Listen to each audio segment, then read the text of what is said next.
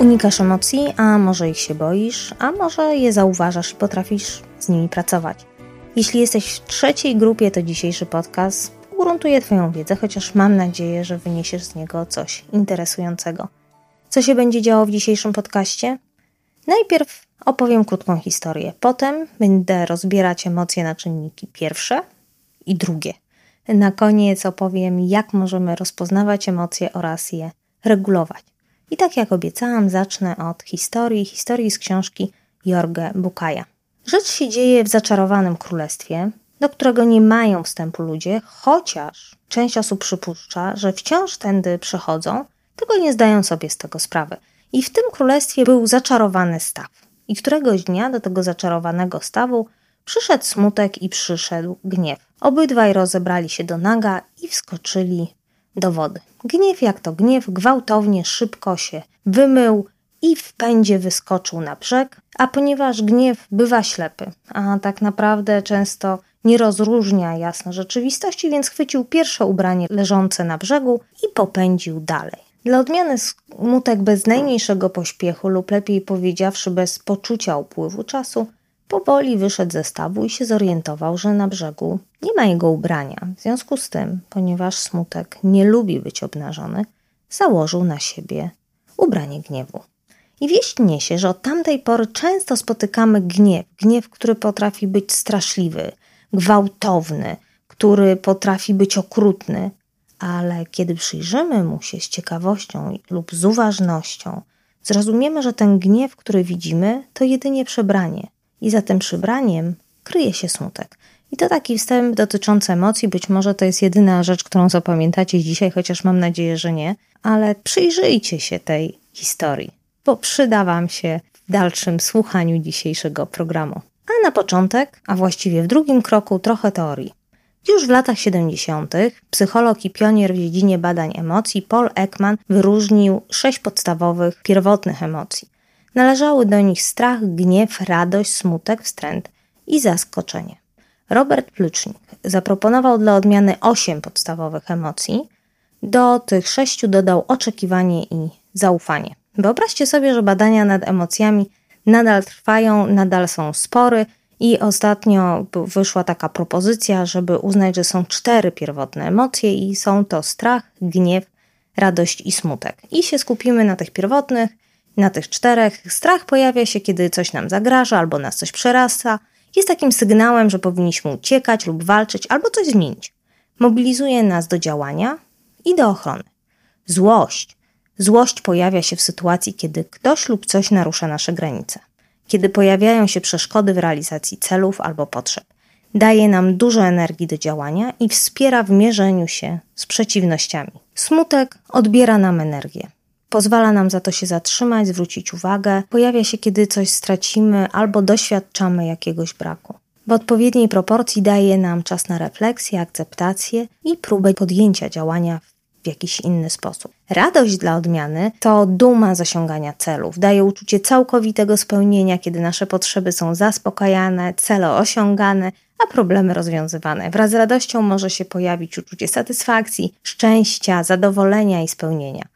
Pojawia się też energia na zasadzie: wow, to jest super, co robimy, róbmy tego więcej. Ostatnio temat emocji przewija się w moich rozmowach, czy to ze znajomymi, czy na instagramowym koncie Kawy z Uważnością, lub podczas treningów umiejętności, które prowadzę.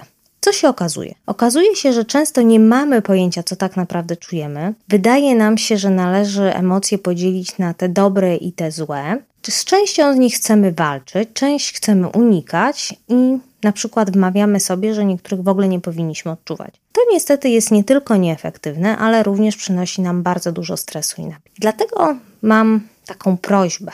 Na teraz pomyśl, co się zmieni, kiedy przyjmiesz założenie, że emocje po prostu dostarczają nam ważne informacje i wskazują, czy sprawy idą po naszej myśli. Pomagają nam przetrwać, na przykład dając automatyczne reakcje w ważnych sytuacjach. Kiedy na drodze, w górach, idziemy, spacerujemy, jest pięknie i nagle staje niedźwiedź, mózg natychmiast zareaguje na niebezpieczeństwo, wyśle sygnały aktywujące układ nerwowy i pojawi się powiązany z naturalną reakcją organizmu, przykład odruch silnego napięcia mięśni, a w konsekwencji ucieczka lub walka. Hipokamp i kora przedczołowa pomagają mózgowi interpretować postrzegane zagrożenie i dowiadujemy się, czy to zagrożenie jest realne, czy nie. Bo na przykład widok tego samego niedźwiedzia w zoo no nie wywoła u nas silnej reakcji strachu, a raczej może być ciekawość i nawet myślenie o jej jakiś słodki niedźwiadek albo nawet misio. Emocje pomagają nam też budować relacje z innymi, mówią nam, czego potrzebujemy, co jest dla nas ważne, i kiedy to wiemy, tak naprawdę możemy podjąć działania, by realizować nasze prawdziwe potrzeby. Jednym z powodów, dla których mamy trudność ze zrozumieniem, jak działają nasze emocje, jest to, że wiele emocji, które odczuwamy, to tak zwane emocje wtórne. Są to emocje, które są związane z emocją, a nie są to emocje związane z wydarzeniem, sytuacją, odczuciem pierwotnym i zwykle służą do ukrycia Twojej podstawowej emocji. No właśnie, jeżeli do tej pory nie byliście stransowani, to podejrzewam, że teraz już jesteście, więc rozkładam to, co powiedziałam, na czynniki. Pierwsze. Emocje pierwotne są to szybkie, początkowe reakcje na zagrożenie lub szanse w naszym otoczeniu. Zazwyczaj są adaptacyjne i skuteczne. Emocje wtórne są to reakcje emocjonalne na emocje pierwotne. Zazwyczaj bywają problematyczne. Emocje wtórne powstają na bazie naszych doświadczeń, np. oczekiwań rodzinnych i kulturowych, poglądów na temat wrażliwości i odkrywania się, granic i kwestii prywatności. Ludzie na przykład potrafią wierzyć, że niepokój lub smutek jest oznaką słabości lub mówi coś negatywnego na ich temat. Niektórzy też uważają, że ponieważ mają tyle powodów do wdzięczności, że nie mają prawa odczuwać złości lub gniewu. Dlatego, kiedy doświadczamy silnych emocji, mogą pojawiać się myśli, które wywołują wtórne emocje, takie jak wstyd, poczucie winy, złość, zaprzeczenia, minimalizacja i niepokój. Tak więc emocje wtórne są tworzone przez nasze osobiste doświadczenia, przekonania, wspomnienia, myśli oraz osądzanie. I kiedy reagujemy na emocje wtórne, mamy wtedy tendencję do tego, żeby atakować, żeby krytykować, żeby stawiać żądania lub obwiniać. Hmm. I co w efekcie prowadzi to do ciągłych problemów, takich jak złe relacje, poczucie samotności i wyobcowania, zwiększenie stresu, mogą te nasze myśli i to, co odczuwamy na przykład do uzależnień. I często działanie niestety na emocjach wtórnych odpycha innych i sprawia, że rozwiązywanie problemów wydaje nam się niemożliwe. Na przykład, hmm, pomyślmy o jakiejś emocji pierwotnej. Pomyślmy, że odczuwasz strach, że twój partner może cię opuścić. A nie lubimy czuć się bezbronnymi, a często strach powoduje, że mamy poczucie bezbronności, ponieważ jest bardziej wrażliwy niż gniew. Więc jeżeli twój partner powtarza określone wzorce zachowań, które uważasz za bolesne, najprawdopodobniej poczujesz potem smutek, brak poczucia bezpieczeństwa, więc albo się wycofasz, czując gniew, albo zareagujesz złością i wrogością. I co to daje? No, rezultat będzie taki, że pojawi się nieufność, problemy z komunikacją i że tak naprawdę pojawi się dystans w Twoim związku. Emocje wtórne często nie pozwalają nam rozwiązywać żadnych problemów, ani tak naprawdę wiedzieć, co czujemy. I wiążą się często też z nieadekwatnymi zachowaniami. Pomyśl sobie jeszcze o jednym obrazku. Maria odwraca się i widzi swojego pięcioletniego synka Maxa. Chłopiec wybiega na ulicę. Maria odczuwa strach i panikę. Zaczyna krzyczeć, krzyczy ze złością, chwyta chłopca za ręce i zaczyna szarpać. Max zaczyna płakać. W tym scenariuszu główną emocją jest strach, natomiast drugą emocją jest gniew. I gdyby ona była bardziej świadoma swoich emocji, mogłaby kontrolować swój gniew i bardziej odpowiednio reagować na to, co się zadziało. Na przykład w sytuacji, kiedy moje dziecko wybiega na ulicę, mogę do niego krzyknąć, żeby się zatrzymało. I to jest ok żeby wróciło do bezpiecznego miejsca. Ale jeżeli pozostajemy nadal w tej złości, to tak naprawdę burzymy naszą relację. Zamiast tego możemy powiedzieć: Tak się bałam, kiedy wybiegłeś na ulicę. Bałam się, że stanie ci się krzywda. Proszę cię, nie chcę, żebyś nigdy w życiu tak robił. Bardzo cię proszę, chodź przy mnie. Nie zbliżasz się do ulicy, a jeżeli tylko z dorosłą osobą. Dzięki temu nie tylko obniżymy nasze emocje, ale również obniżymy emocje dziecka i będziemy w stanie mu wyjaśnić, co tak naprawdę się zadziało i jakie są nasze oczekiwania. Wykrzykiwanie, co ty robisz, jesteś głupi, masz się słuchać i tak dalej, nie daje żadnej instrukcji, tak naprawdę, czego my oczekujemy i co dziecko powinno zrobić. Też y, znałam taką historię, kiedy jeden z moich znajomych miał poczucie, że jego problemem jest gniew. Ciągle krytykował swoją żonę. W dodatku Miał takie poczucie, że w sumie to mu się nie podoba to, co robi, natomiast nie był w stanie z tego wyjść, nie był w stanie zrozumieć w ogóle o co chodzi. I okazało się, że złość była objawem innych niewyrażonych emocji, że pod gniewem ukryło się poczucie wstydu, że nie jest spełnić w stanie oczekiwań swo swojej żony, że nie jest wystarczająco dobry i to odkrycie pozwoliło mu się przyjrzeć, jakie ma przekonania, skąd się one wzięły i zaczął pracować nad ich relacją. Nie wiem, czy już Ci się udało zauważyć, co się dzieje, kiedy reagujemy na emocję wtórną, zamiast przyjrzeć się emocji pierwotnej.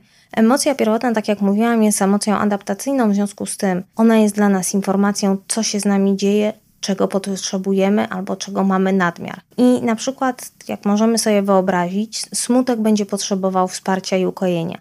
Ale jeżeli nie będziemy potrafić tego zakomunikować, tylko zaczniemy się maskować i naprzód wyjdzie gniew, to zamiast uzyskać ukojenie, odstraszymy od siebie ludzi. Jeżeli będziemy dla siebie wystarczająco wspierający i cierpliwi, żeby zauważyć, co się z nami dzieje, jeżeli możemy mieć przy sobie takie osoby, które będą ciekawe, żeby spróbować nas zrozumieć, to wtedy ukoimy to nasze bolesne odczucie. Czujemy i funkcjonujemy dużo lepiej, kiedy jesteśmy świadomi swoich tych, nazwijmy to, prawdziwych emocji, czyli tych pierwotnych, kiedy radzimy sobie z nimi, nawet kiedy są one bolesne. Te prawdziwe emocje pomagają nam uzyskać to, czego naprawdę potrzebujemy, zarówno od siebie, jak i od innych osób. Co więcej, kiedy decydujemy się, żeby im się przyjrzeć, żeby pozwolić im wybrzmieć, jesteśmy bardziej skłonni do budowania więzi z innymi, do rozwiązywania naszych problemów. Mamy poczucie dużo większej harmonii tak naprawdę czujemy się szczęśliwsi bez względu na to, co się dzieje w naszym życiu. Następnym razem, kiedy poczujecie się pochłonięci na przykład intensywnymi emocjami, weźcie głęboki oddech, zatrzymajcie się, a następnie zadajcie sobie pytanie, czy jest coś pod tą emocją, czy ukrywa się tam coś bardziej wrażliwego. I uważnie zrób miejsce, żeby przyjrzeć się temu. Spraw, czego możesz się nauczyć o czym jest ta informacja. To jest takie najprostsze. Przede wszystkim w momencie, jeżeli czujemy duże wzburzenie, potrafimy wziąć ten oddech. To jest to, co mówię o uważności. Weź oddech, poddychaj chwilę, poobserwuj, obniży to emocje, to pozwoli ci mieć większą przestrzeń i zauważyć dużo więcej elementów jakiejś twojej układanki. A jeżeli zapytamy, co jest nam w tej chwili potrzebne, to tak naprawdę dużo łatwiej nam będzie znaleźć rozwiązania. Teraz trochę dłuższa e, metoda rozpoznawania emocji krok po kroku, stworzona przez Marcy Linehan, która była twórczynią DBT, czyli e, terapii dialektyczno-behawioralnej. I ona dała sześć kroków, dzięki którym można rozpoznać, jakie emocje nam towarzyszyły. I najlepiej, gdyby to przetrenować na sucho. Czyli nie w sytuacji sięgnąć, kiedy jesteśmy już bardzo, bardzo wzburzeni, bo wtedy, jeżeli tego nie ćwiczyliśmy, to zapomnimy, tylko żeby przypomnieć sobie różne sytuacje i rozpracować z taką ciekawością detektywistyczną, co się wtedy zadziało, co się ze mną zadziało, w jaki sposób to wpłynęło na mnie, w jaki sposób to wpłynęło na inne osoby. I najpierw opowiem Ci o tej technice i Cię przeprowadzę, a potem podam przykład, jak przez to się przechodzi. Czyli krok pierwszy, który trzeba zrobić, to opisać sytuację. Pomyśl o jakiejś sytuacji z przeszłości, której czułeś albo czułaś się przytłoczona wieloma emocjami. I może to dotyczyć dowolnego aspektu życia. Opisz sytuację, co się stało, gdzie to się stało, kto był w to zaangażowany. W drugim kroku zastanów się, co spowodowało sytuację. I zapisz swoje przemyślenia na temat tego, co Twoim zdaniem właśnie sprawiło, że ta sytuacja tak wyglądała. Sposób, w jaki sobie to wyjaśnisz, wpłynie na Twoje emocje związane z tą sytuacją. Postaraj się zapamiętać i szczerze powiedz, jak wyglądał Twój proces myślenia podczas tego wydarzenia. Jak myślisz, co spowodowało główne elementy, które się pojawiły? W kroku trzecim przyjrzysz się emocjom pierwotnym i wtórnym. Czyli spójrz na to, jak już wiesz, co Twoim zdaniem ją spowodowało, opisz, jak w rezultacie się czułeś albo czułaś. Postaraj się sobie przypomnieć, jakie to były emocje, co poczuliście w pierwszym momencie. Czy po tym pierwszym momencie pojawiły się inne emocje? Na przykład Może na początku poczuliście jakieś rozczarowanie, a potem złość i nienawiść do kogoś albo do samego siebie, a potem się pojawiło przygnębienie. Przypomnijcie sobie, co się działo z waszym ciałem. Czy byliście spięci, czy na przykład mieliście przyspieszony rytm serca. A być może chciało wam się płakać, albo trzęśliście się cali. W kroku czwartym zidentyfikujcie swoje pragnienia. Co chcieliście zrobić w wyniku swoich emocji? Jaka była wasza pierwsza potrzeba? Nie wiem, trzaśnięcie drzwiami, wyjście, rzucenie czymś. Jakie działania chcieliście podjąć? I to niekoniecznie są działania, które później wykonaliście, tylko działania, o których w pierwszym momencie pomyśleliście. I to jest ważny krok, ponieważ y, uczysz się tej techniki i następnym razem, gdy znajdziesz się w takiej sytuacji, być może będziesz potrafił lub potrafiła powiedzieć sobie stop, zatrzymaj się i nie działać automatycznie. W kroku piątym przypomnij sobie, co zrobiłeś lub co zrobiłaś. To jest taki etap, kiedy warto sobie przypomnieć, co faktycznie zrobiliście, jakie działania podjęliście w wyniku tych emocji. Nie spieszcie się, dajcie sobie czas, przypomnijcie sobie, czy na przykład się pokłóciliście, czy nawrzeszczeliście na kogoś, czy poszliście płakać, czy wyszliście z domu i jeżeli interakcja dotyczyła innej osoby, to przypomnijcie sobie, co jej powiedzieliście. I krok szósty to jak ta sytuacja, jak Twoje emocje i Twoje zachowania wpłynęły na Ciebie później. Czy wynik tej sytuacji był dla Ciebie dobry, czy nie. To jest taki krok, w którym się skupiamy na konsekwencjach i to mogą być konsekwencje najpierw krótkoterminowe, a potem te, które wydarzyły się w dłuższej perspektywie. Tak, bo na początku może być tak, że obniżyło to Twój poziom pięcia, stresu, gniewu, a w drugiej, bo na kogoś nakrzyczyliście, jednak w dłuższej perspektywie okazało się, że ta osoba powiedziała, że nie bardzo chce mieć z wami kontakt. I bycie taką osobą, która jest uważna, spostrzegawcza i szczera wobec tego, co się zadziało, może być bardzo ważne przy dokonywaniu zmiany. To są poszczególne kroki, a teraz na jakimś przykładzie opowiem. Krok pierwszy opisujemy sytuację.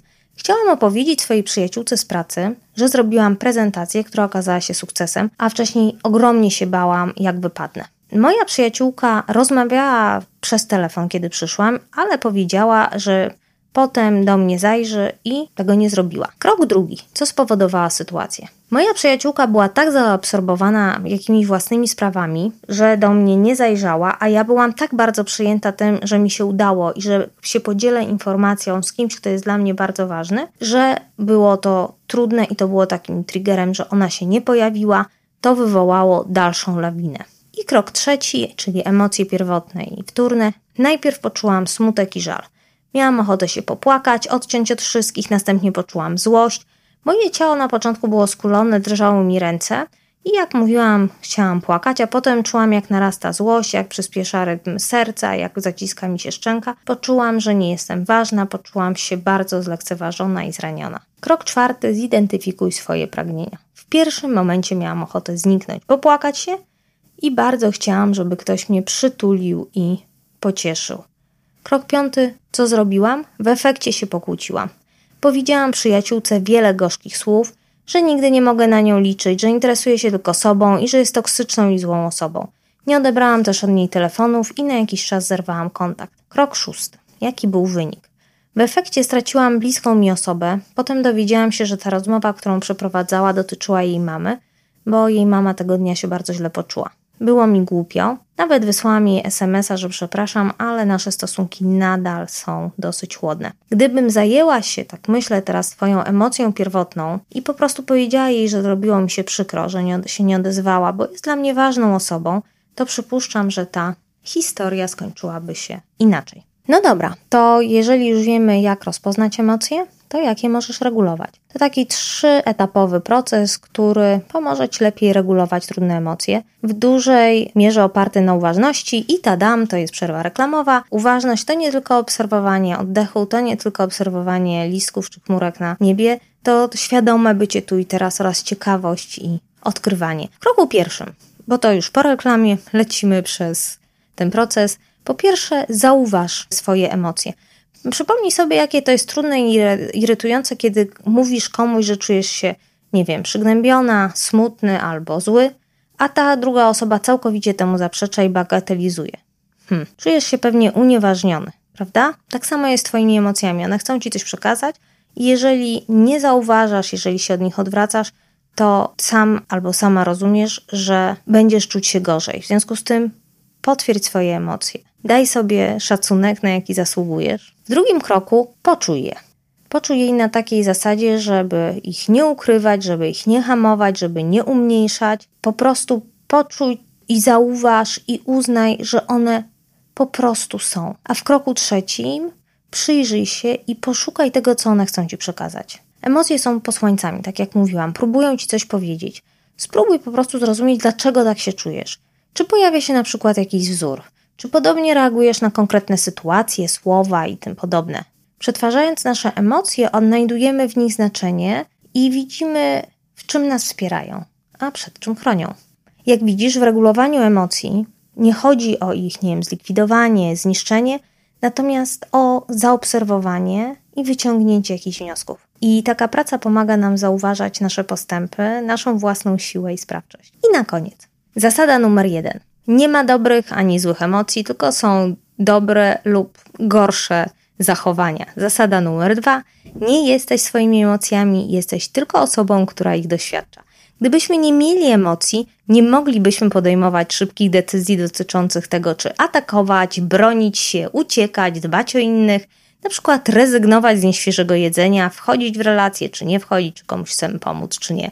Nie jesteśmy naszymi emocjami, natomiast jeśli będziemy je ignorować, jeżeli będziemy ignorować informacje, których nam dostarczają, możemy się samodzielnie ograniczać i mieć reakcje, które są nieadekwatne. Możemy mieć też wtedy poczucie utknięcia, bo może, wracając do naszej historii, to co odczuwamy jest smutkiem, który potrzebuje ukojenia, przebranym za gniew, który niszczy nasze relacje z samymi sobą lub z innymi osobami. I na dzisiaj to tyle.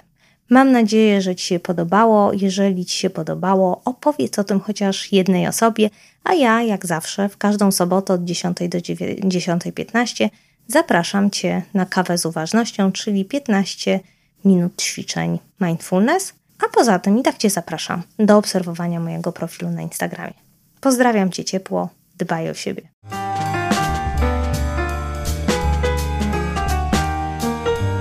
To był odcinek Mów Mi, czyli podcastu Ani Ślusarczyk. Jeśli Ci się podobało, opowiedz o nas przynajmniej jednej osobie. Jeśli masz dla nas wskazówki, napisz. Link znajdziesz w opisie odcinka. Zapraszamy w przyszłym tygodniu i dziękujemy za Twój czas.